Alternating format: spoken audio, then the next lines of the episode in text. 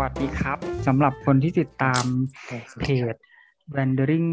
Book นะครับ วันนี้ก็เป็นอีกคลิปหนึ่งที่ผมคุยกับนักเขียน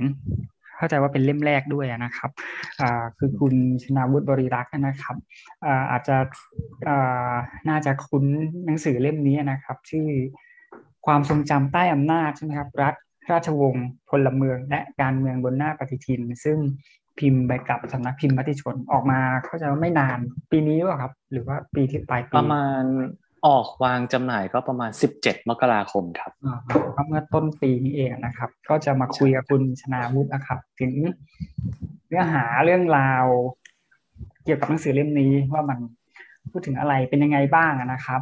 โอเคงั้นก็ผมขออนุญาตเริ่มเลยแล้วกันนะครับคุณชนาวุฒินะครับครับเอ่อก็ครับอย่างที่ถามไปครับ คือ เริ่มด้วยคำถามกว้างๆก่อนแล้วเดี๋ยวจะมาลงไปในรายละเอียดครับ หนังสือเล่มนี้กำลังบอกอะไรกับคนอ่านครับ คือผมมองว่าหนังสือเล่มนี้กำลังบอกอะไรกับคนอ่านแล้วครับก็คือผมมองว่าชื่อชื่อหนังสือเล่มเนี้ยครับมันค่อนข้างที่จะสะท้อนออกมาตรงๆก็คือความทรงจำใต้อำนาจใช่ไหมครับ ที่มันสะท้อนออกมาจากบนหน้าปฏิทินของเราอย่างอืมเราจะเห็นได้ว่าเราจำเป็นในชีวิตประจำวันของเรานะครับ เราจำเป็นที่จะต้องสัมพันธ์อยู่กับปฏิทิน ไม่ว่าจะด้านใดด้านหนึ่ง โดยผู้คนอาจจะสัมพันธ์กับปฏิทิน อย่างเช่นปฏิทินติดฝาบ้านปฏิทินตั้งโต๊ะปฏิทินอิเล็กทรอนิกส์ก็ตามเนี่ยแต่ผมอยากจะชี้ให้เห็นว่าภายในสิ่งที่เราสัมพันธ์กับมันมากที่สุด อย่างเช่น ปฏิทินเนี่ยครับ มันมีกลไกอำนาจของรัฐที่จะคอยควบคุมเราอยู่ตลอดเวลา โดยการควบคุมเนี้ยมันมันไม่ได้เป็นไปในลักษณะของการที่เป็นการควบคุมทางกายภาพ อย่างเช่น การใช้กำลังทหารหรือหน่วยงานราชการมาควบคุมคุณนะครับแต่ว่าการควบคุมของรัฐ ในลักษณะดังกล่าวเนี้มันเป็นการควบคุมผ่านสิ่งที่เรียกว่าการควบคุม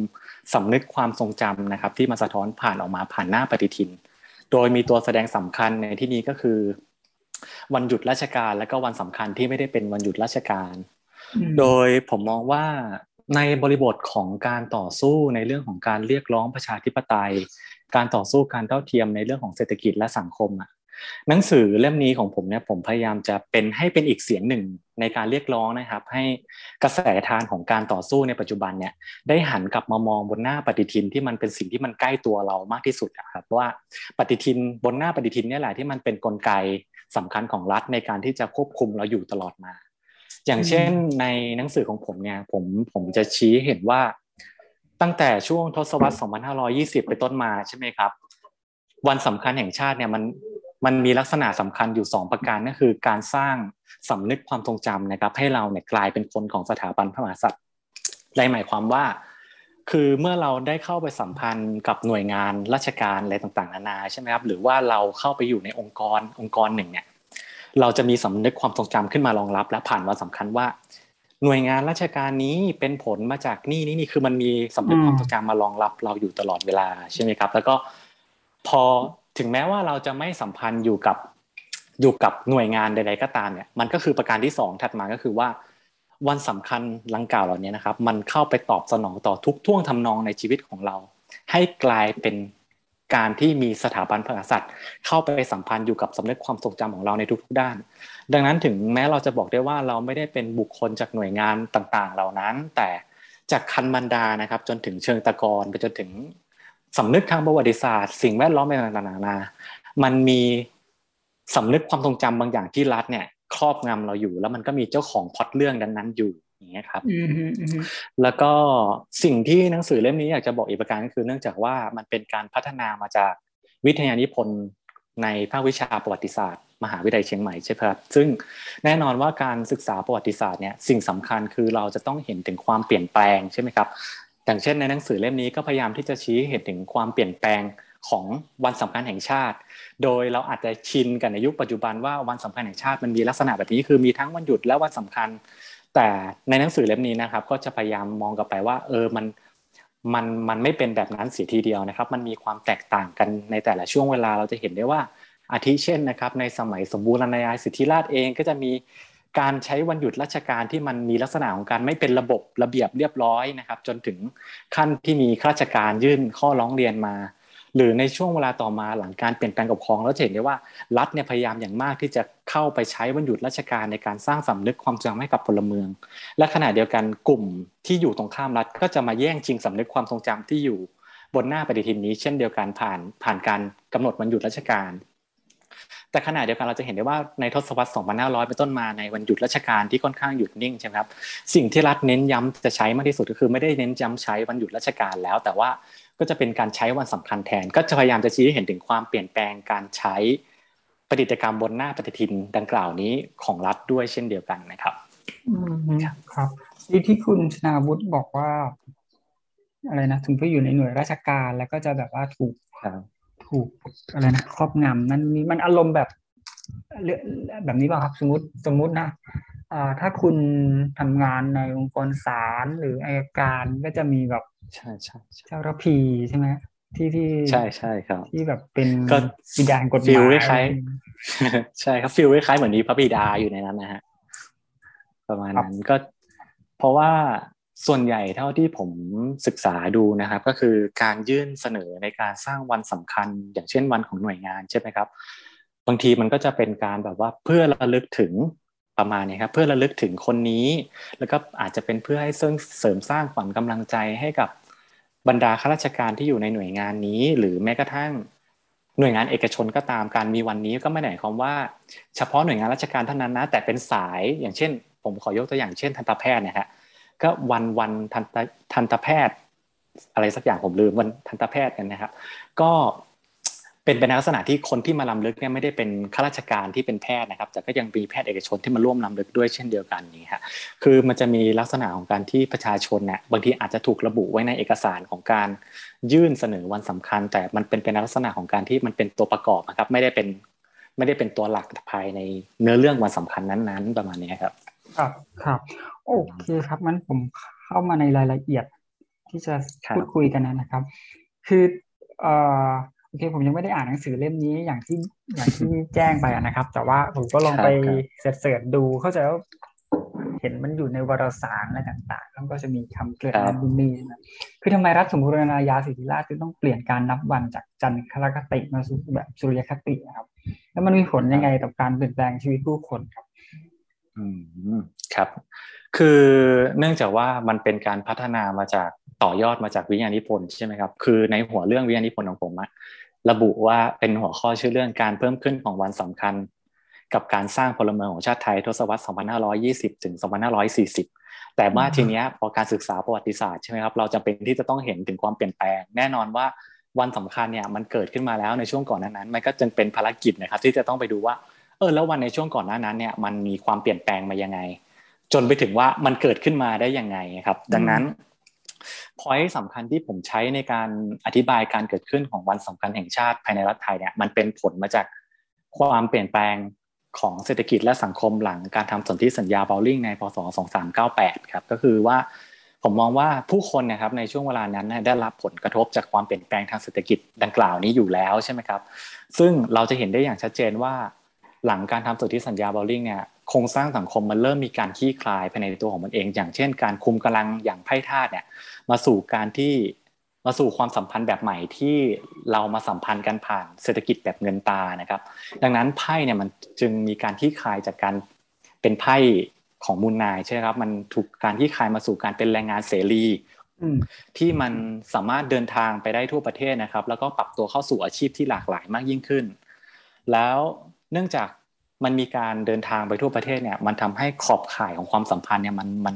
มันไปไกลเกินกว่าในท้องถิ่นของตนเอง มันจำเป็นที่จะต้องไปสัมพันธ์กับท้องถิ่นอื่น ๆ ด้วยอย่างนี้ครับ ไม่ว่าจะเป็นผ่านการซื้อขายหรือการจ้างงานอะไรก็ตามแต่ และในช่วงเวลาเดียวกันนี้เองนะครับเราจะเห็นได้อย่างชัดเจนในช่วงสมัยรัชกาลที่ 5 ใช่ไหมครับเราจะเห็นได้ว่ารัฐเองก็มีความพยายามที่จะขยายอำนาจของตัวเองไปสู่ท้องถิ่นต่างๆ มากขึ้นด้วย แล้วก็รวบรวมอำนาจเข้ามาสู่ศูนย์กลาง เพื่อที่จะไปจัดการทรัพยากรในพื้นที่ต่างๆ มากขึ้น ผมมองว่าในส่วนนี้เองเนี่ยรัฐเนี่ยก็มีมีเขาเรียกว่า รัฐเนี่ยก็มีความจำเป็นที่จะต้องสัมพันธ์กับราษฎรมากยิ่งขึ้นใช่ไหมครับส่วนราษฎรราษฎรเองเนี่ยก็มีความจำเป็นที่จะต้องมาสัมพันธ์กับรัฐมากยิ่งขึ้น ไม่ว่าจะเป็นการเสียภาษีอากรต่างๆนานาหรือการติดต่อราชการ ผมมองว่าเมื่อสองฝ่ายนะครับมันมีการติดต่อกันมากขึ้นเนี่ยมันจำเป็นที่จะต้องมีการจัดการสื่อกลางอะไรบางอย่าง เพื่อให้เป็นไปในทิศทางเดียวกัน โดยเฉพาะอย่างยิ่งในเรื่องของวันเวลาเนี่ยครับที่จำเป็นที่จะต้องให้ราษฎรเนี่ยเข้ามาร่วมอยู่ในวันเดียวกันกับรัฐรับรู้ได้คือเหมือนกันนี่ครับผมมองว่ามันจะทำให้การจูนกันติดมากยิ่งขึ้น จากการเปลี่ยนแปลงทางเศรษฐกิจและสังคมดังกล่าวนี้ครับซึ่งแน่นอนว่าการเปลี่ยนแปลงของดังกล่าวเนี่ยครับมันสะท้อนให้เห็นว่าชีวิตของผู้คนในสังคมสยามเนี่ยครับมันกำลังคลี่คลายไปสู่ ความสัมพันธ์กับปฏิทินแบบใหม่ที่มากยิ่งขึ้นชีวิตของเขาไม่ว่าจะเป็นเรื่องเศรษฐกิจ หรือการติดต่อราชการเนี่ยปฏิทินแบบใหม่เข้ามาตอบสนองกับชีวิตเขามากยิ่งขึ้นนะครับอือฮึคือคือปฏิทินแบบจันทรคติของเราคือเริ่มจาก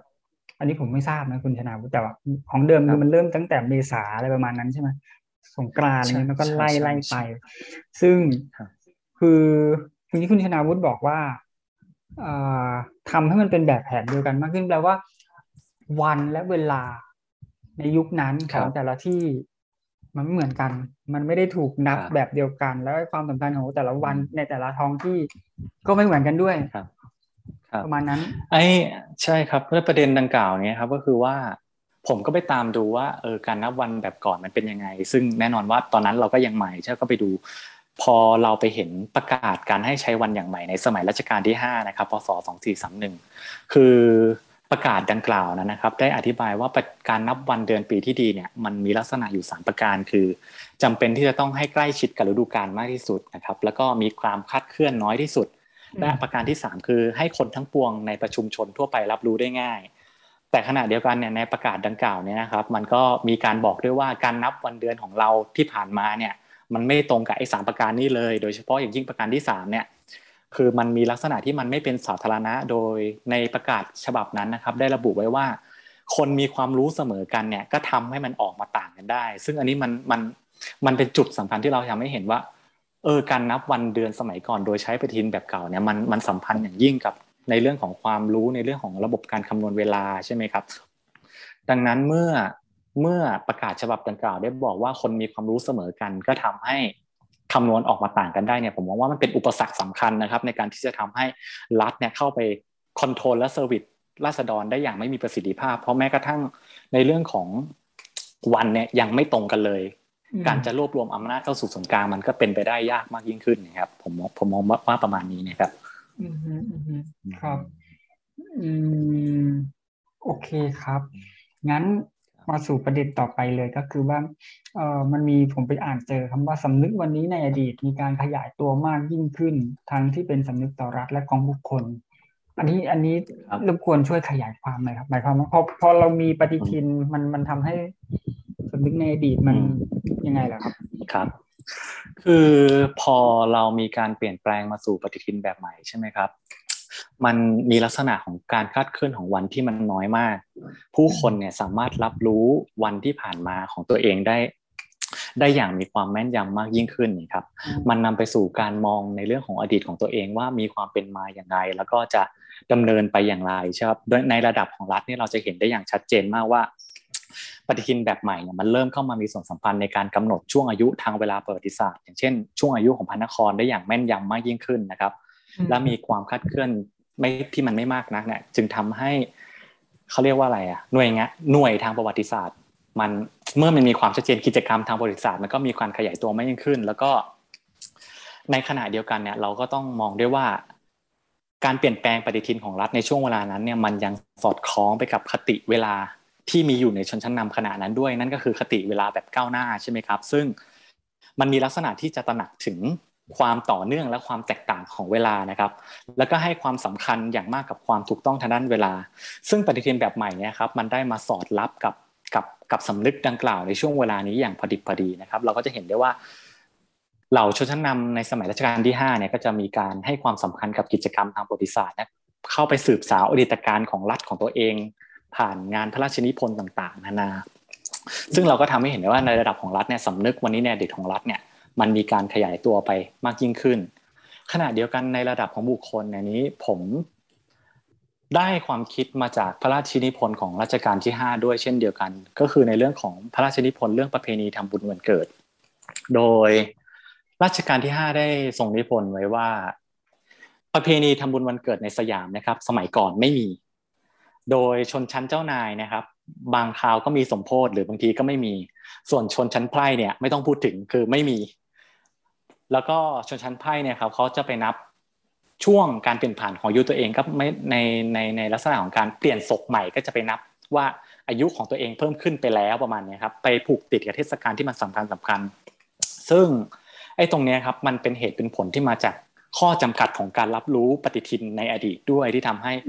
ผู้คนเนี่ยไม่สามารถที่จะระบุเวลาของตัวเองได้อย่างแน่นอน ดังนั้นการมาของปฏิทินแบบใหม่เนี่ยครับมันมันนำมาสู่การที่ว่าผู้คนเนี่ย รับรู้สำนึกวันนี้ในอดีตของตัวเองได้ ได้อย่างแม่นยำมากยิ่งขึ้น ก็คืออาจจะไม่ต้องไปผูกติดกับเทศกาลที่มันสำคัญแล้วแต่คือเป็นวันเกิดของตัวเอง ดังนั้นมันก็นำมาสู่กิจกรรมภายในสังคม อย่างเช่นการเฉลิมฉลองวันเกิดอะไรต่างๆ นานาขึ้นมาครับแล้วมันก็ทำให้เห็นมิติทางสังคมแล้วว่า ไอ้สำนึกต่อตัวเองที่มีต่ออดีตเนี่ยเออ มันกำลังขยายตัวนะในช่วงเวลานั้น แล้วก็ดูจะเป็นแบบแผนที่มันเป็นปกติในปัจจุบันเนี่ยครับเดี๋ยวนะ ผมผมขอยกขออนุญาตยกตัวอย่างอีกด้วยอันนะอย่างสำนึกของรัฐที่แบบว่าเราไปผูกกับอดีตได้ แล้วนั่นนู่นนี่สำนึกของรัฐในต่อวันนี้ในอดีต มันจะอารมณ์แบบว่าอะไรนะพระพระนเรศวรทำยุทธหัตถีก็กลายมาเป็นวันกองทัพไทยอะไรอย่างนี้ป่ะครับ ใช่ครับ วันสำคัญแห่งชาติเนี่ยมีพื้นฐานมาจากสำนึกดังกล่าวนี้เลยครับ ซึ่งเดี๋ยวมันจะพัฒนาต่อไปเรื่อยๆว่า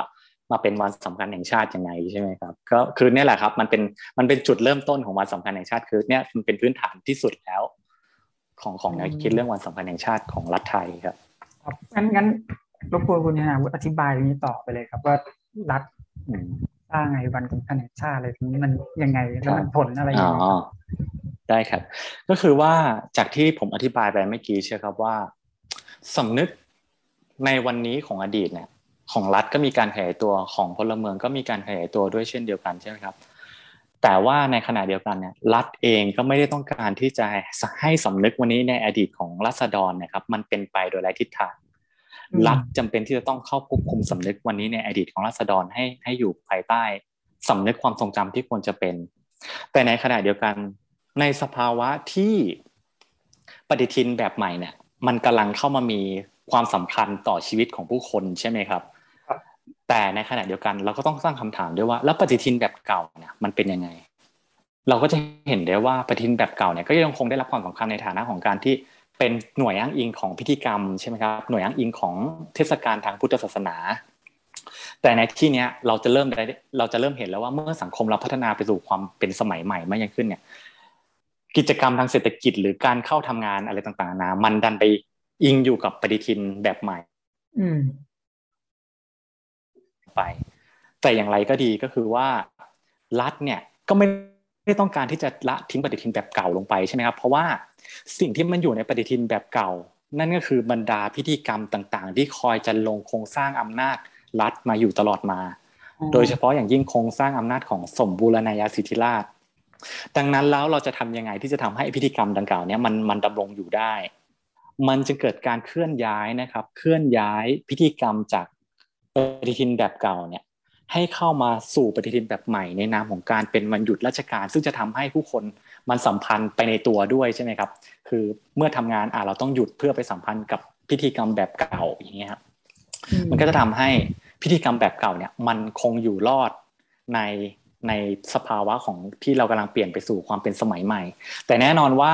ปฏิทินจันทคติเดิมก็ยังคงใช้อยู่ ต่อไปเรื่อยๆอย่างเงี้ยครับแต่ว่าผู้คนก็มาสัมพันธ์อยู่กับปฏิทินแบบใหม่ด้วย ซึ่งในส่วนนี้เองนะครับมันสะท้อนให้เห็นอย่างเด่นชัดว่า มันจะสะท้อนให้เห็นยังไงว่ารัฐต้องการที่จะควบคุมสำนึกความทรงจำผ่าน สิ่งที่เรียกว่าว่าวันหยุดราชการใช่ไหมครับ คือจากประกาศวันหยุดราชการฉบับแรกนะครับ ในสมัยรัชกาลที่6เนี่ยมันสะท้อนให้เห็นอย่างเด่นชัด คือ เหตุผลของการสร้างวันหยุดราชการเนี่ยมีอยู่ 3 ประการด้วยกัน ประการแรกคือให้ข้าราชการพักผ่อนร่างกาย โดยบอกว่าไอ้นักขัดตะเลิกที่เคยมีมาเนี่ยก็ไม่ใช่การจะหยุดพัก แต่สองประการสุดท้ายมันจะเป็นตัวชี้ให้เห็นว่ารัฐสมบูรณาญาสิทธิราชเนี่ยไม่ได้ต้องการให้ยี่บสี่ชั่วโมงของคุณเนี่ยพักผ่อนอย่าเปล่าประโยชน์นะคุณจะเป็นที่จะต้องลำลึกถึงพระศาสนาและพระบรมราชวงศ์ ดังนั้นจากประกาศวันหยุดราชการฉบับแรกมันชี้เห็นว่าการเกิดขึ้นของวันหยุดราชการไทยเนี่ยมันเกิดขึ้นมาบนพื้นฐานเนี่ยนะครับคือการพยายามที่ความพยายามของรัฐ ในการที่จะควบคุมสำนึกความทรงจำของพลเมืองที่ควรจะเป็น ซึ่งไอ้ในส่วนนี้ครับก็คือก็จะตอบคำถามที่ที่กล่าวมาข้างต้นว่ารัฐต้องการอะไรใช่ไหมก็คือการควบคุมสำนึกความทรงจำแต่ในส่วนที่ว่ารัฐเขาได้สิ่งที่ต้องการหรือเปล่าเนี่ย เนี่ยอันนี้คือเราต้องดูในแต่ละช่วงเวลาไปนะครับ อย่างอย่างในสมัยสมบูรณาญาสิทธิราชเนี่ยเราอาจจะกล่าวได้ว่ารัฐเนี่ยก็อาจจะได้สิ่งที่เขาต้องการ คือเขาสามารถคงไว้ซึ่งเครื่องมือที่เคยใช้จำลองอำนาจของเขามาใช่ไหมครับ แต่ขณะเดียวกันเขาก็อาจจะไม่ได้สิ่งที่เขาต้องการ คือการที่เขาใช้วันหยุดราชการเนี่ยผนวกสำนึกความทรงจำบนหน้าปฏิทินให้กับพลของพลเมืองเนี่ย อย่างไม่มีประสิทธิภาพ เพราะว่าอะไรเพราะว่าเราจะเห็นได้ว่าการเกิดขึ้นของวันหยุดราชการในระยะแรกของเราเนี่ยครับ มันมีลักษณะของการที่มันมีความแตกต่างกันออกไปในแต่ละหน่วยงาน คือแต่ละหน่วยงานก็หยุดไม่เหมือนกันอีกครับ อย่างเช่น กระทรวงยุติธรรมเนี่ยครับ หยุดวันสงการเป็นเวลาหนึ่งเดือนเต็มครับไอ้แล้วก็บางวันสงการบางทีเนี่ย มันก็ไปจัดอยู่ในช่วงที่ อย่างเทศกาลในปัจจุบันก็คือสิบสามสิบสี่สิบห้าใช่ครับบางทีมันไปโดนอยู่ในช่วงปลายมีนาคมอย่างเงี้ยข้าราชการก็บอกว่าเฮ้ยมันมันไม่ตรงกับกับฤดูกาลที่มันแท้จริง มันทำไมแต่ละหน่วยงานก็ได้หยุดเยอะหยุดน้อยไม่เหมือนกัน คือผมมองว่าสภาวะของความที่มันไม่เป็นมาตรฐานนะครับ มันก็เป็นผลข้างเคียงเหมือนกันที่ทำให้รัฐสบูรณาญาสิทธิราชเนี่ยเข้ามาควบคุมสำนึกความทรงจำของพลเมืองได้อย่างไม่มีประสิทธิภาพ ดังนั้นเราจึงเห็นได้ว่าหลังการเปลี่ยนแปลงการปกครองนะครับ กลุ่มข้าราชการเนี่ยได้ยื่นเรื่องมาถึงคณะกรรมการราษฎรว่า ให้เปลี่ยนวันหยุดใหม่เหอะ แบบวันหยุดที่เคยมีมาเนี่ยมันไม่เวิร์กแล้วประมาณนี้ครับแล้วพอในช่วงเวลาถัดมาเราจะบอกได้ไหมว่า วันหยุดราชการรัฐได้อะไรบางอย่างจากวันหยุดราชการ หลังการเปลี่ยนแปลงการปกครอง 2475 ผมมองว่ามันก็เป็นช่วงเวลาที่มันสั้น เกินกว่าที่จะบอกอะไรได้ เพราะว่าในช่วงเวลานั้นเนี่ยเราก็มีในเรื่องของสงครามโลกครั้งที่สองด้วยใช่ไหมครับ มันก็ทำให้เห็นว่าเออเราก็ยังไม่เห็นภาพที่มันชัดเจน แต่ขณะเดียวกันเราจะเห็นได้ว่า รัฐก็ยังคงได้แล้วบางอย่างจากวันหยุดราชการอยู่ อย่างเช่น ในทศวรรษ 2490 นะครับ เรามีวันหยุดราชการวันสหประชาชาติใช่ครับในช่วงเวลาของการที่เราเพิ่งผ่านร้อนผ่านหนาวของการเป็นกึ่งผู้แพ้สงคราม มาในสมัยสงครามโลกที่สองเราก็ใช้วันดังกล่าวนี้ในการสานสัมพันธ์อันดีกับสหประชาชาติ พอความสัมพันธ์เรามั่นคงยิ่งขึ้น มันก็ยกเลิกออกไปประมาณนี้ครับแต่ผมมองว่ารัดได้จริงๆอะก็ตั้งแต่ในช่วงทศวรรษ 2500 ไปต้นมา เนื่องด้วยของเนื่องด้วยการที่รัฐบาลเผด็จการทหารในช่วงเวลานั้นนะครับ มันมีลักษณะของ เสถียรภาพแล้วก็มีความมั่นคงมากยิ่งขึ้น ดังนั้นการใช้วันหยุดราชการในการคุมคนนะครับ มันเลยมีประสิทธิภาพตามไปด้วย ผมมองว่าทศวรรษ2500 น่าจะเป็นสิ่งชี้ชัดที่ชัดเจนที่สุดว่ารัฐได้สิ่งที่เขาต้องการแล้ว แต่ช่วงเวลาก่อนนั้นก็อาจจะล้มลุกคุกคานมาบ้างประมาณนี้ครับผมผมขออนุญาตถามนิดนึงไม่รู้ว่าจะอยู่ในเขตการศึกษาของชนาวุฒิไหมแต่ผมสนใจนี้ครับ คือหลังเปลี่ยนแปลงการปกครองมันเนี่ยคณะราษฎรก็ ก็มีอำนาจอยู่นะ แม้ว่าจะรุ่งรุ่งดอนแต่ก็มีมาถึงช่วงสองสองสี่เก้าศูนย์ใช่ไหมครับ พอสองสี่เก้าศูนย์ปุ๊บ ซึ่งมันมีการปฏิวัติการรัฐประหารเนี่ยเอ่อก็เรียกว่าฝ่ายนิยมเจ้าก็กลับขึ้นมามีอำนาจสองช่วงนี้เนี่ย วันหยุดมันมีความแตกต่างกันไปไหมครับโหค่อนข้างค่อนข้างที่จะเยอะมากเลยครับ คือสองสองสี่เก้าศูนย์เนี่ยผมจะเปรียบเทียบยังไงดี หน้าปฏิทิน วันสำคัญแห่งชาติของของของรัฐไทยเนี่ยมันไม่ต่างอะไรกับกระดานหมากรุกเลยครับ คือ คือมันมีการช่วงชิง ไม่ว่าจะเป็นในเรื่องของวันสำคัญ หรือวันหยุดราชการ ฝ่ายอนุรักษ์นิยมเนี่ยเริ่มก้าวขึ้นมาช่วงชิง วันสำคัญแห่งชาติจากรัฐบาลจอมพลปพิบูลสงครามแล้ว และจะเห็นได้อย่างชัดเจนในช่วง 2494 เป็นต้นมาที่ในหลวงรัชกาลเนี่ยเสด็จกลับ มาอยู่พระนครแล้วเนี่ยครับ โดยผมต้องย้อนกลับไปคือในสมัยพศทศวรรษ 2480 นะครับ รัฐบาลชมพลปเนี่ยเขาได้พยายามที่จะสร้างสำนึกของความเป็นรัฐราชการขึ้นมา โดยมีการ โดยมีการสร้างวันสำคัญของหน่วยงานราชการต่างๆขึ้น เพื่อที่จะให้ข้าราชการเนี่ยมีความสามัคคีกัน แล้วก็ตระหนักถึงความสำคัญของตัวเองที่มีต่อชาติ แต่พอในสมัย2490เป็นต้นมาใช่ไหมครับ และโดยเฉพาะ2494วันสำคัญเหล่านั้นเนี่ยที่รัฐที่จอมพลปพิบูลสงครามได้สร้างขึ้นเนี่ยเริ่มถูกช่วงชิงพื้นที่จากสถาบันพระมหากษัตริย์ โดยเฉพาะอย่างยิ่งในช่วงประมาณ24ผมจำไม่ผิด2497หรือเปล่าไม่แน่ใจ ในหลวงรัชกาลที่9เริ่มเสด็จไปตามวันสำคัญต่าง ๆ เหล่านี้ที่มีการครบรอบ อย่างเช่นรอบร้อยปี ก็เหมือนกับว่ากระทรวงอื่นๆ ก็เริ่มมีการขอว่า เออเห็นกระทรวงนี้มีในหลวงเสด็จกระทรวงอื่นก็จะขอรัฐบาลบ้าง รัฐบาลก็ไม่อนุมัติบอกว่าเอาให้แค่ครบอายุนี้เท่านั้นที่ในหลวงเสด็จไปวันอื่น ถึงแม้จะมีวันเดียวกันก็ก็ยังไม่ต้อง พอหลังการรัฐประหารพศ 2500 เนี่ยครับจากสมัยก่อนที่เราเห็นว่า 2490 เนี่ยเราจะเห็นว่ากลุ่มอนุรักษ์นิยมเข้ามาช่วงช่วงชิง พื้นที่วันสำคัญแห่งชาติจากรัฐบาลแล้วเนี่ยเขาก็ผลิตวันสำคัญของเขาขึ้นมาทานกับรัฐด้วยเช่นกัน ไม่ว่าจะเป็นวันเฉลิมพระชนมพรรษาพระพันพันษาพระราชินีใช่ไหมครับ แต่ในหลังการรัฐประหาร 2500 เนี่ย เราจะเห็นได้อย่างชัดเจนว่าวันหยุดราชการเริ่มหยุดนิ่ง หยุดนิ่งมาตั้งแต่ตอนช่วงเวลานั้นนะครับ ก็มาเปลี่ยนแปลงอีกทีก็คือปี 2503 ที่ยกเลิกวันชาติ 24มิถุนายนออกไปจากหน้าปฏิทิน แล้วหลังจากนั้นก็คือเราก็จะใช้รูปแบบนั้นเรื่อยมานะครับ จนประมาณปีพศ2525 ก็มีการเปลี่ยนเล็กน้อยเปลี่ยนแค่ชื่อ อย่างเช่น วันวันที่ 6 เมษายนเนี่ยก็เปลี่ยนจากวันที่ระลึกจากกีเฉยๆมาเป็นวันที่ระลึกจากกีแล้วก็วันพระบาทสมเด็จพระพุทธยอดฟ้าจุฬาโลก ก็คือหลัง 2500 เนี่ยมันหยุดนิ่งแล้ว แต่ก่อนหน้านั้นนี่คือก็คือฟัดกันนัวนะครับ ในช่วงก่อนนั้นอืมอืมอืมครับเมื่อกี้คุณคุณชนาวุฒิบอกว่า งานที่นี้ของคุณชนาวุฒิศึกษา2520ใช่ไหมครับถึง2540ก็เลยอยากจะถามช่วงเวลานี้นี่มันมันมีความสำคัญยังไงทำไมคุณชนาวุฒิจึงไปโฟกัสในช่วงเวลานี้ครับ มันมีอะไรบ้างเลยครับ มีความเปลี่ยนแปลงหรือการขึ้นไหวอะไรที่น่าสนใจครับ ครับ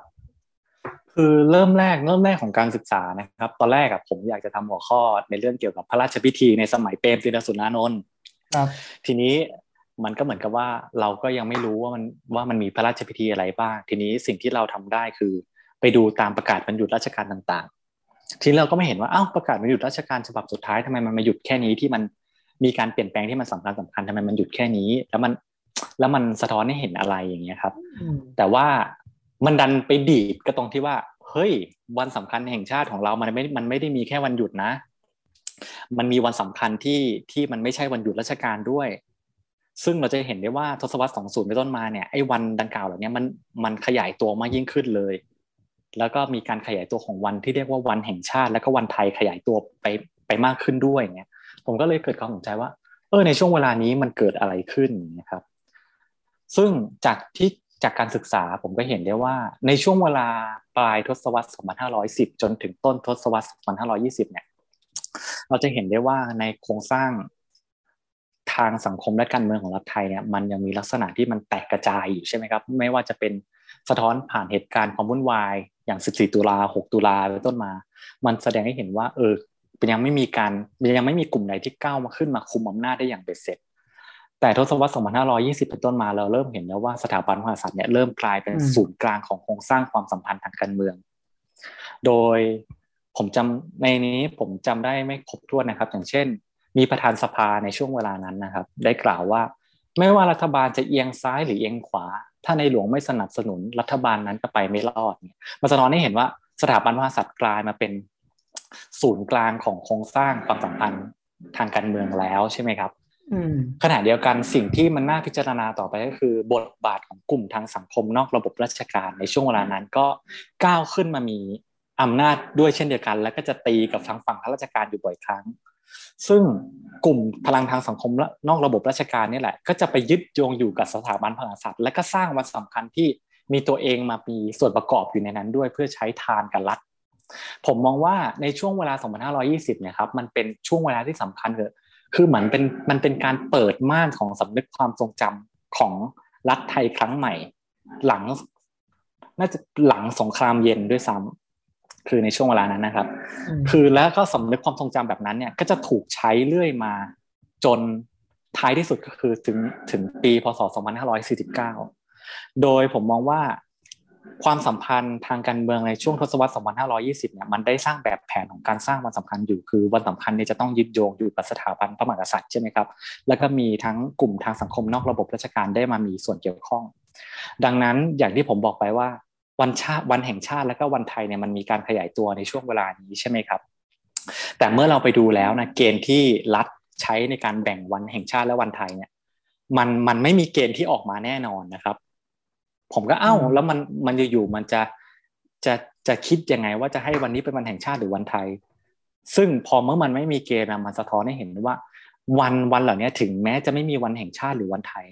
ตราบใดที่วันดังกล่าวนี้ไม่ไปละเมิด กับสำนึกความทรงจำพื้นฐาน อย่างเช่นในเรื่องของสถาบันพระมหากษัตริย์ หรืออุดมการสำคัญสำคัญภายในสังคม มันก็สามารถที่จะชื่ออะไรก็ได้แต่ว่าอย่างนั้นเถอะ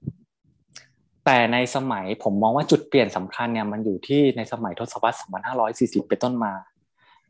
คือมันเกิดสำนึกแบบใหม่ที่มันก้าวขึ้นมา ก้าวขึ้นมาท้าทายกับสำนึกความทรงจำที่เพียรสร้างกันมาในสมัยทศวรรษ 2520 นั่นก็คือนี่นาวุฒิขอโทษได้ได้ได้ผมขอเบรกนี้นิดนึงเดี๋ยวจอได้ได้ครับ แต่ว่าผมอยากขอเชิงอัดตรงนี้ครับ เวลาที่ที่คุณชนาวุฒิบอกวันแห่งชาติและวันไทยนี่คืออะไรครับ คืออย่างเช่น วันพ่อแห่งชาติใช่ไหมครับอ่าอ่าอ่า วันพ่อแห่งชาติ วันอนุรักษ์มรดกไทยใช่ไหมครับซึ่ง เออไอ้วันที่ลงท้ายพวกเนี้ย เราก็จะเห็นว่ามันมีความแตกต่างกันใช่ไหมครับ แต่ขณะเดียวกันเราเราในฐานะนักศึกษาเนี่ย เราก็อยากจะรู้ว่าลักเกณฑ์ในการแบ่งของรัฐเนี่ยมันเป็นยังไง ผมก็ไปตามเลยนะครับ ตามว่า เออ มันมีเกณฑ์ในการแบ่งไหม ทีนี้ผมไปพบเอกสารชิ้นหนึ่งในสมัยทักษิณชินวัตรเนี่ยครับ ว่า ทักษิณได้ออกออก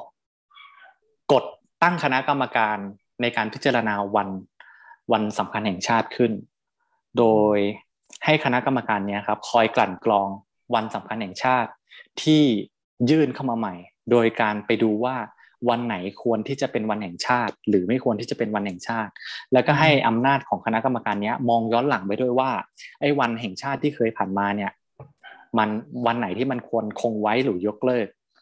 ทีนี้ผมก็ส่งโอ้ผมก็ อุ้ยมันสำคัญมาก แต่ขณะเดียวกันมันก็มีแค่ไม่กี่บรรทัดนะครับ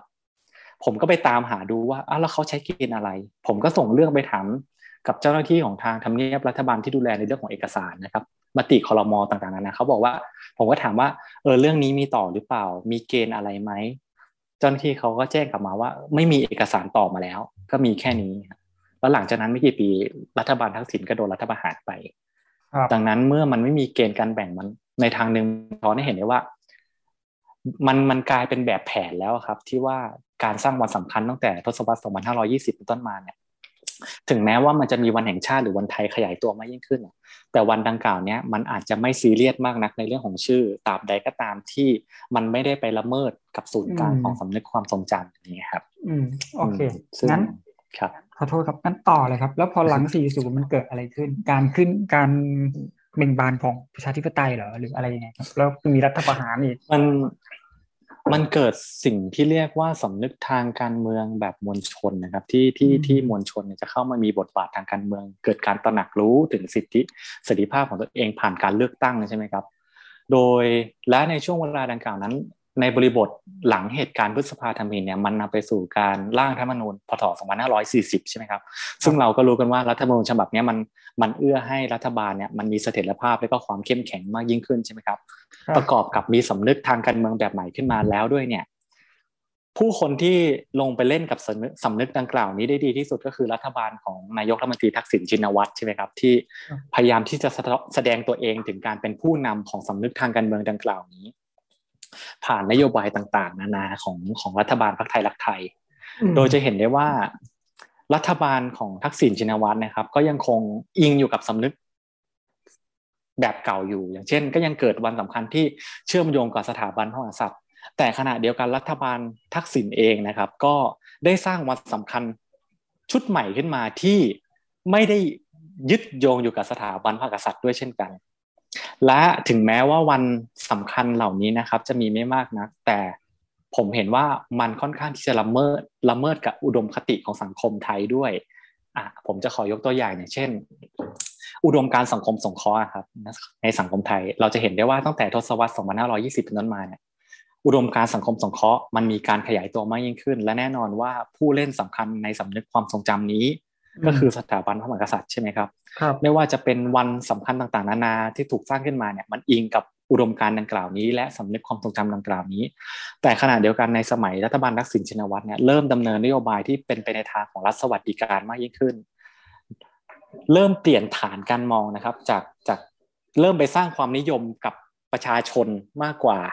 ข้าราชการอย่างเห็นได้ชัดอืมอย่างเช่น ทักษิณสร้าง วันสำคัญชื่อวันสร้างเสริมสุขภาพแห่งชาติ ซึ่งอิงกับนโยบายของรัฐบาลตัวเองเลยครับ ไม่ต้องอิงกับเจ้าองค์ไหนโดย อิงกับนโยบาย 30 บาทรักษาทุกโรคแล้วเราเริ่มเห็นแล้วว่าความเข้มแข็งของรัฐธรรมนูญ2540 เนี่ย มันเริ่มส่งผลให้รัฐบาลเนี่ยก้าวขึ้นมามีอำนาจในตัวของตัวเองที่จะผลิตสำนึกความทรงจำของตัวเองขึ้นมา โดยที่ไม่จำเป็นต้องยึดโยงกับสำนึกความทรงจำเก่า แต่ขณะเดียวกันเนี่ยถามว่ารัฐบาลเนี่ย ทักษิณเนี่ยพยายามที่จะได้ปล่อยให้สำนึกทางการเมืองแบบมวลชน หรือสำนึกใหม่ในช่วงเวลานั้นเนี่ยก้าวไปพ้นมือของรัฐบาลของตัวเองไหมก็ต้องตอบว่าไม่ รัฐบาลทักษิณก็พยายามที่จะควบคุมสำนึกแบบใหม่เนี้ยให้อยู่ภายใต้โครงสร้างอำนาจของตัวเองด้วย เราจะเห็นได้อย่างชัดเจนอย่างเช่น การเกิดขึ้นของวัน 14 ตุลาประชาธิปไตยนะครับ เราจะเห็นได้ว่าในช่วงทศวรรษ 2540 น่าจะเป็นกระแสอยู่ในช่วงเวลานั้นสำหรับคนที่จำกันได้ใช่ไหมครับ ว่ารัฐสภานะครับได้มีมติว่าจะให้สร้างให้กำหนดวันที่ 14 ตุลาเป็นวันประชาธิปไตยนะครับ ซึ่งมติสภาเนี่ยก็เห็นร่วมด้วยประชาชนในวงนอกก็เห็นร่วมด้วย แต่ขณะเดียวกันนายกรัฐมนตรีชักสินยานวัตรไม่อนุมัติ โดยบอกว่า สภาอย่ามาเก้าไก่มันเป็นคนละอำนาจกัน แล้วก็บอกว่าถ้าเรากำหนดให้วันที่ 14 ตุลาคมมาเป็นวันประชาธิปไตย และ 24 มิถุนายน24 มิถุนายนก่อนหน้านั้นเนี่ย เราจะกำหนดมันให้เป็นวันอะไรอย่างเงี้ยครับ มันเริ่มแสดงให้เห็นว่ารัฐบาลทักษิณเนี่ยก็ไม่ต้องการให้มวลชนเนี่ยพัฒนาสำนึกความทรงจำเนี้ยไปเกินกว่าที่รัฐบาลจะคุมเอาไว้ ซึ่งผลก็คือว่า วันที่ 14 ตุลาไม่ใช่วันประชาธิปไตย แต่กลายเป็นวัน 14 ตุลาประชาธิปไตยแทน ซึ่งผลจากการกำหนดดังกล่าวเนี่ยครับ ผมมองว่ารัฐบาลทักษิณเริ่มเล็งเห็นแล้วว่า ไม่สามารถที่จะปล่อยให้สำนึกทางการเมืองแบบใหม่เนี่ยมันพัฒนาไปไกลได้ จึงนำมาสู่การออกออกคณะกรรมการอย่างที่ผมได้กล่าวไปอะว่าให้มีคณะกรรมการคอยกลั่นกรองเรื่องราววันสำคัญแห่งชาติขึ้น แล้วก็ให้ไปดูว่าที่ผ่านมานั้นเนี่ย มันสมควรไหมที่จะคงไว้หรือยกเลิก ซึ่งอันนี้ผมมองว่ามันมันมันสำคัญมากเลยนะครับ กับการที่ว่าให้อำนาจกับคณะกรรมการหนึ่งเนี่ยในการที่จะไปดูสำนึกความทรงจำเก่าด้วยว่า ว่าจะคงไว้หรือหรือยกเลิกเนี่ยมันทำให้ดูเหมือนว่ารัฐบาลทักษิณชินชินวัตรเนี่ยนอกจากพยายามที่จะ balance ตรงนี้ไว้แล้วเนี่ยตัวเองกลับกลายเป็นฝ่ายที่ไปก้าวไก่สำนึกความทรงจำแบบเก่าด้วย มีอำนาจในการเข้าไปจัดการตรงนี้ด้วย ผมมองว่ามันมันเลยกลายเป็น กลายเป็นความวุ่นวายและกลายเป็นเขาเรียกว่าอะไร ความยากของรัฐบาลทักษิณด้วยที่ที่สุดท้ายแล้วดูเหมือนจะบาลานซ์สำนึกความทรงจำดังกล่าวนี้เอาไว้ไม่ได้ครับครับอืมโอเคงั้นผมมา อืม ขอถามนี้แล้วกันครับ คือได้ครับได้เอาโอเคละเราเห็นว่ารัฐไทยก็สร้างสร้างวันหยุด นักขัตฤกษ์อะไรมันเยอะแยะไปหมดครับผมก็ไม่รู้นะ ผมก็บอกแทนคนอื่นไม่ได้นะ แต่ว่าใช้คำว่าสำนึกได้ไหมเนาะอย่างอย่างผมนะพอถึงวันหยุดนักขัตฤกษ์อะไรต่างๆ เนี่ย ผม ผมแทบไม่ได้จำนะว่ามันวันอะไร คือก็รู้โอ้วันนี้ แต่ผมไม่ได้ให้ความสำคัญกับมันแล้ว ผมให้ความสำคัญแค่วัน มันก็วันหยุดอะก็ดีแค่นั้นเองครับอะไรอย่างเงี้ยไอ้อย่างนี้อย่างนี้มันมันมันบอก ผมไม่รู้นะ ผมอาจจะผมเดาว่าคนเดี๋ยวนี้ก็ก็คิดแค่เนี้ย ก็ดีได้วันหยุดเพิ่มอะไรเงี้ยครับ คุณชนาบุตรใช่ไอ้ไอ้ลักษณะแบบเนี้ยเนี่ย มันมันกำลังบอกว่าสิ่งที่สร้างๆกันมา มันเริ่มแบบไม่ได้ผลแล้ว มันไปถูกอะไรดี ระบบเศรษฐกิจถูกระบบทุนนิยม ระบบการทำงานสมัยใหม่ มันทำให้เปลี่ยนอะไรอย่างนี้ป่ะหรือยังไงครับ ใช่ คือผมมองว่ามันในช่วงปลายสี่เก้านะครับ ในงานในงานของผมเนี่ยได้ทิ้งไว้ว่า สำนึกสำนึกทางการเมืองแบบใหม่กำลังขยายตัวใช่ไหมครับสำนึกทางแบบเก่าเนี่ย มันก็มันก็ยังคงอยู่ด้วยเช่นเดียวกัน ผมมองว่าถึงแม้ว่ารัฐบาลทักษิณเนี่ยจะพยายาม balance ตรงนี้เอาไว้แต่ผมมองว่ามันมีลักษณะนะครับของการที่จะที่จะพยายาม balance ตรงนี้เอาไว้ ขอโทษนะครับที่ใช้คำซ้ำ balance ตรงนี้เอาไว้ก็คือว่า ในช่วงปี 49 เราจะเห็นได้ว่ามันมีการเกิดขึ้นของพระราชพิธีครองราชย์ 60พรรษาใช่ไหมครับ ผมมองว่าทักษิณเองนะครับก็พยายามที่จะประนีประนอมกับสำนึกความทรงจำแบบเก่าด้วยเช่นกันพยายามที่จะ balance เอาไว้ ผมมองว่าไอ้ในช่วงเวลาเนี้ยมันเป็นช่วงเวลาสำคัญนะครับ ของการที่จะทำให้สำนึกความทรงจำดังกล่าว ทั้งสองทั้งสองทั้งสองฝ่ายเนี่ยมันดำเนินไปคู่กันได้ มันมีลักษณะของการปรับตัวเข้าหากัน ผมมองมองอย่างนี้นะครับ แต่หลังการรัฐประหารทักษิณลงไป ผมมองว่ามันไม่มีตัวกลางนะครับ ในการที่จะจูน สำนึกความทรงจำสองฝั่งนี้เข้าไว้ด้วยกันเนี่ยมันผมเลยชี้เห็นว่า หลังปีสี่เก้าไปต้นมาความวุ่นวายที่เกิดขึ้นในทางการเมืองของบ้านเราเนี่ยครับ มันไม่ได้เป็นการเกิดมันไม่ได้เป็นความวุ่นวายหรือการต่อสู้กันทางการเมืองเท่านั้น แต่มันเป็นไปในระดับของสำนึกความทรงจำด้วย ซึ่งเราจะเห็นอย่างชัดเจนอย่างเช่น เยาวชนในปัจจุบันเราก็รู้ว่าเขามีสำนึกอย่างไงใช่ไหมครับ ผมมองว่ามัน หลังปีสี่เก้าเนี่ยมันมันขยายมันขยายความรุนแรงไปในวงกว้าง เพราะว่าในในทางหนึ่งเนี่ยมันมีพื้นฐานมาจากการต่อสู้กันทางสำนึกความทรงจำด้วย แล้วผมก็มองว่ามันก็น่าจะมีส่วนสัมสัมสัมพันธ์กับความรู้สึกของเราในปัจจุบันที่มองว่า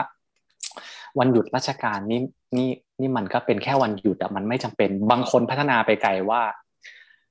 ให้ล้มเลิกวันหยุดราชการพวกนี้เถอะ แล้วก็เป็นไปในวันหยุดของเขาเรียกว่าอะไรอย่างเช่น เมืองนอกนะครับ ที่เราเลือกที่จะหยุดเองก็ได้อย่างเงี้ยบางทีการที่เราจะเป็นจะต้องไปหยุดในวันหยุดราชการที่รัฐเอามาให้เราเนี้ยอย่างเช่น สมมติผมเนี่ยเป็นคนนครสวรรค์ใช่ไหมครับสมมติอุ้ยในช่วงเวลานี้มีวันหยุดวันพ่อแห่งชาติ ผมต้องไปรถติดกว่าจะออกจากเชียงใหม่ไปถึงนครสวรรค์ ไหนจะความเสี่ยงจากอุบัติเหตุ บางคนก็มองว่ายกเลิกไปเถอะ แล้วก็ให้คงแล้วก็เหมือนกับว่าให้เราเลือกได้เองว่าเราจะหยุด วันไหนอะไรยังไงอย่างเงี้ยครับผมมองว่ามันก็มันมันในทางหนึ่งมันสะท้อนให้เห็นว่ามันเริ่มมีคนหลุดออกไปจากสำนึกความทรงจำที่รัฐพยายามที่จะใช้ปฏิทินคุมเราแล้วด้วยเช่นกัน อืมครับครับโอเคงั้นก็จะมันก็จะมารับกับคำถามต่อไปเลยครับ คุณชนาวุฒิก็คือว่าคือคือ ผมรู้สึกว่าปัจจุบันเนี้ยด้วยด้วยสภาพการเมืองที่มันผ่านมาอย่างต่อเนื่องเข้มข้นอย่างที่คุณชนาวุฒิอธิบายไปเนี่ย ไอเหตุการณ์สำคัญทางการเมืองต่างๆ หรือไอวันสำคัญในระดับสากลมันถูก มันถูกพูดถึงมากขึ้นอะ มันถูกเอามาใช้ทำกิจกรรมไม่ว่าจะไอดาโฮของกลุ่มคนหลากหลายทางเพศใช่ไหมครับ วันสิทธิวันแรงงานวันสิทธิสตรีสากลวันจำไม่ได้เยอะแยะมากเลย แล้วก็มีอย่างของถ้าของไทยนักกิจกรรมหรือเงี้ยก็พยายามจะยกเอาวัน วันเกิดหรือวันเสียชีวิตของจิตภูมิศักดิ์ใช่ไหมของนวมทองไพวันของอะไรอะ การลำลึกถึงการสลายการชุมนุมไม่ว่าจะเป็นของพันธมิตรของอคนเสื้อแดงนั่นนี่ขึ้นมา ให้เป็นวันสำคัญนั่นนู่นนี่ไอ้อย่างนี้นี่มันมันมันกำลังอธิบายอะไรครับ แต่ว่าไอ้การสร้างความทรงจำของรัฐ เริ่มถูกถูกอะไรขัดขืนถูกต่อรองถูก ฝ่ายเข้ามาสู้แล้วใช่ไหมเริ่มไม่ได้ผลแล้วใช่ไหมคือ คือในการใช้วันทางสากลนะครับ ในการมาเคลื่อนไหว เชื่อใช้ต่อสู้แล้วก็ต่อรองจากทางภาครัฐเนี่ยผมมองว่ามันเป็นเหตุการณ์ที่ค่อนข้างที่จะปกตินะครับ แล้วก็อยากจะมองกลับกันในประเด็นมองกลับกันในประเด็นนี้ก็คือว่า รัฐเองเนี่ยก็มีศักยภาพเหมือนกันนะครับ ในการผนวกวันสากลเหล่านี้ให้มาอยู่ภายใต้โครงสร้างสำนึกความทรงจำของรัฐ เราจะเห็นได้อย่างชัดเจนอย่างวันกรรมกรนี่ครับ ก็ถูกผนวกมาเป็นวันกรรมกรแห่งชาติ วันแรงงานแห่งชาติ ขณะเดียวกันอย่างเห็นชัดเจนที่สุดก็คือวันสตรีสากลเนี่ยครับก็คือมันมีแนวคิดมาจากการเคลื่อนไหวของฝ่ายซ้ายใช่ไหมครับ แล้วก็ในทศวรรษ 2510 เนี่ย เราจึงเห็นได้ว่ากลุ่มผู้หญิงธรรมศาสตร์ กลุ่มผู้หญิงจุฬารามคำแหงเนี่ย ก็ยังมีการออกหนังสือ 8 มีนาวันสตรีสากล แล้วก็มีการให้คำขวัญว่าสตรีทั้งโลกจงร่วมมือกันผลักดันกงล้อประวัติศาสตร์ แต่ผ่านไปไม่นานนะครับ ประมาณปีพศ 2532 รัฐเนี่ยครับได้เข้ามาช่วงชิงการจัดงานวันสตรีสากล ผ่านหน่วยงานผ่านหน่วยงานสำนักงานคณะกรรมการส่งเสริม และประสานงานสตรีแห่งชาติ ซึ่งก็มีการจัดงาน 8มีนาวันสตรีสากลเนี่ยที่ทำเนียบรัฐบาลแล้วก็มีการจัดงานในในท้องที่ต่างๆด้วยนะครับ ซึ่งก็จะเห็นได้ว่าภายในงานเนี่ยครับมันมีการประกาศเกียรติคุณแก่ผู้นำสตรีในการเป็นผู้นำพัฒนาชุมชน เราจะเห็นได้ว่ารัฐก็พยายามที่เข้ามาช่วงชิงจากสตรีทั้งหลายก็ต้องไปผลักดันกองล้อประวัติศาสตร์ คุณการมาเป็นผู้นำพัฒนาชุมชน คือก็อยากจะให้มองด้วยว่ารัฐเขามีศักยภาพเช่นเดียวกันนะครับในการที่จะผนวกวันต่างๆนานาเข้ามา อีกวันหนึ่งที่ผมเห็นชัดเจนก็อย่างเช่น วันวันวันครอบครัวครับเฮ้ยวันผู้สูงอายุขอโทษครับ วันผู้สูงอายุก็มันเป็นลักษณะของไทยรับมาจากมติสหประชาชาติ ซึ่งมันมีลักษณะของการเป็นสวัสดิการทางสังคมอย่างมากนะครับ ในในความคิดเริ่มแรก แต่พอไทยรับเข้ามาปุ๊บเอามาเชื่อมโยงกับศีลธรรม เชื่อมโยงกับความสัมพันธ์ความอบอุ่นภายในครอบครัวเราก็จะเห็นได้ว่ารัฐเนี่ยมันมีการรับมาปรับเปลี่ยนความหมาย หรือแม้กระทั่งผนวกอยู่ตลอดเวลา ดังนั้นผมมองว่าในการต่อสู้อาจจะเป็นข้อเสนอที่บางทีก็อาจจะยากหรือ หรือบางทีก็อาจจะไม่เวิร์กนะครับ แต่ก็อยากลองเสนอดูว่า เราลองเอาปฏิทินของของของประเทศไทยนะครับ มากางแล้วก็มาดูว่า มันมีวันสำคัญอะไรเกิดขึ้นบ้าง ไม่จำเป็นต้องเป็นวันหยุดราชการเท่านั้น แต่เป็นวันสำคัญ โดยที่อาจจะไม่เกี่ยวกับเรื่องของประชาธิปไตยเลย แต่เป็นวันสำคัญของหน่วยงานราชการต่างๆ วัน กลุ่มอาชีพต่างๆนี้ครับ ผมอยากให้ลองมาดูว่าเราสามารถที่จะเข้าไปช่วงชิงความหมายของเขาได้ไหม อย่างเช่น วันของหน่วยงานราชการหนึ่งอาจจะมีเรื่องราวของการที่วันนั้นเป็นหน่วยงานราชการถูกสร้างขึ้น ดังนั้นเพื่อเป็นการล้ำลึกถึงใครสักคนเนี่ยเราไปช่วงชิงความหมายได้ไหมว่า วันสำคัญดังกล่าวเนี่ย คุณควรสำนึก ถึงหน้าที่ที่มีต่อประชาชนผู้เสียภาษีให้คุณได้เข้าไปนั่งทำงานใหม่สำนึกว่าตัวเองเนี่ยได้ทำงานอย่างเต็มที่หรือยังในการรับใช้ประชาชน ผมมองว่าป้อมค่ายนะครับ อย่างเช่นวันที่ 24มิถุนายนเนี่ยมันเป็นป้อมค่ายที่ดูจะเป็นวันสำคัญที่แข็งแกร่งในในกลุ่มการต่อสู้เพื่อประชาธิปไตยอยู่แล้วในปัจจุบัน ผมมองว่าเรามีความเป็นไปได้ไหมที่จะออกจากป้อมค่ายที่24มีนาเนี่ยไปช่วงชิงวันเหล่านี้ของทางภาครัฐ ซึ่งแน่นอนว่าการช่วงชิงดังกล่าวนี้ มันไม่ได้มีแค่การจัดกิจกรรมเท่านั้น แต่มันจำเป็นที่จะต้องทำควบคู่ไปกับการหรือสร้างสำนึกทางประวัติศาสตร์ไปด้วยครับ อย่างเช่นประวัติศาสตร์กระแสหลักอะไรก็ตาม เราต้องมีงานวิชาการหรือ หรือพยายามที่จะพูดถึงมันเพื่อลื้อมันไปเรื่อยๆครับ อันนี้ก็ เป็นข้อเสนอที่ที่ผมลองคิดดูนะครับ จากจากประเด็นคำถามที่ให้มาครับ แล้วอย่างที่ผมอ่าที่เราคุณชนะพูดถึงพูดถึงวันสากลต่างๆ แล้ววันที่เอ่อมันเริ่มเขาเริ่มทำกันทุกวันนี้เริ่มมีอย่างที่บอกวันยี่สี่มิถุนายนนั่นก็ทำกันเองใช่ไหมครับ วันอะไรอะวันนึกจิตภูมิศักดิ์นนทองไพวันมันจะลายการชุมนุม ทุกวันอะไรเยอะแยะหมดเลยไอ้อย่างนี้ครับ คิดว่าในมุมของคุณชนาวุฒิมองไงมันเป็นการต่อสู้ที่ที่มีความหมายอย่างที่ว่าไหมผมมองว่ามันมันมีความหมายนะครับ แน่นอนว่าว่าว่ามันมีความหมายเป็นอย่างมากในการต่อสู้ แน่นอนแล้วว่าเมื่อวันสำคัญเหล่านี้มันมันยึดโยงอยู่กับสามัญชน ซึ่งแน่นอนว่ารัฐไทยนะครับ วิสัยของรัฐไทยมันไม่เคยให้ความสำคัญกับที่จะให้เรื่องราวของสามัญชนเนี่ยได้ก้าวขึ้นมาเป็นวันสำคัญแห่งชาติ ครับไม่ต้องนึกถึงวันหยุดราชการเลยเอาแค่วันสำคัญที่ไม่ได้เป็นวันหยุดราชการเนี่ยสามัญชนแทบจะไม่มีบทบาทในนั้นเลย ถึงแม้ว่าเราจะอาจจะพูดได้ว่า มันก็มีวันสุนทรภู่นี่ มีสืบนะครับเสถียรนี่ แต่ถ้าเรามองดูดีๆ เนี่ย วันดังกล่าวนี้ก็คือเป็นไปในลักษณะที่สังคมจัดกันเองนะครับ แล้วก็รัฐเนี่ยไม่ได้ประกาศอย่างเป็น official อย่างใด ไม่ได้ออกมาจากมติครม.แต่อย่างใดก็คือ ถึงจะก็คือจัดไปตราบใดที่มันไม่มาละเมิดอะไรกับรัฐ แต่ในกรณีของจิตร ภูมิศักดิ์หรือนวมทองไพรวัลย์ ผมมองว่ามันมันมีความสำคัญนะครับในในช่วงเวลาของปัจจุบันที่ที่รู้สึกว่าการเคลื่อนไหวเพื่อเรียกร้องในเรื่องของประชาธิปไตยกำลังขยายตัวมากยิ่งขึ้นใช่ไหมครับ ผมมองว่าในกระแสของการเรียกร้องเนี้ยเราควรที่จะใช้เรื่องราวของพวกเขาเนี่ยครับมาเป็นแรงผลักดันในการต่อสู้ เป็นตัวสะท้อนให้เห็นถึงความเหลื่อมล้ำภายในสังคม ความอมหิตของรัฐอะไรก็ตามแต่ผมมองว่า ก็มีความสำคัญ เช่นเดียวกันสำคัญมาก ๆด้วย แต่ว่าสิ่งที่อยากที่จะให้ทำต่อไปก็คือ ผมมองว่า ให้มีการไปช่วงชิงพื้นที่จากวันสำคัญของรัฐด้วย อย่างเงี้ยครับ ครับครับผมคิดว่าน่าจะเพียงพอแล้วครับ คุณชนาวุฒิไม่รู้ว่าในประเด็นนี้ในเรื่องของหนังสือเล่มนี้อะไรเนี่ยอยาก คุณชนาวุฒิอยากจะเพิ่มเติมอยากจะพูดอะไรอีกไหมครับผมมองว่าหนังสือเล่มนี้ครับ มัน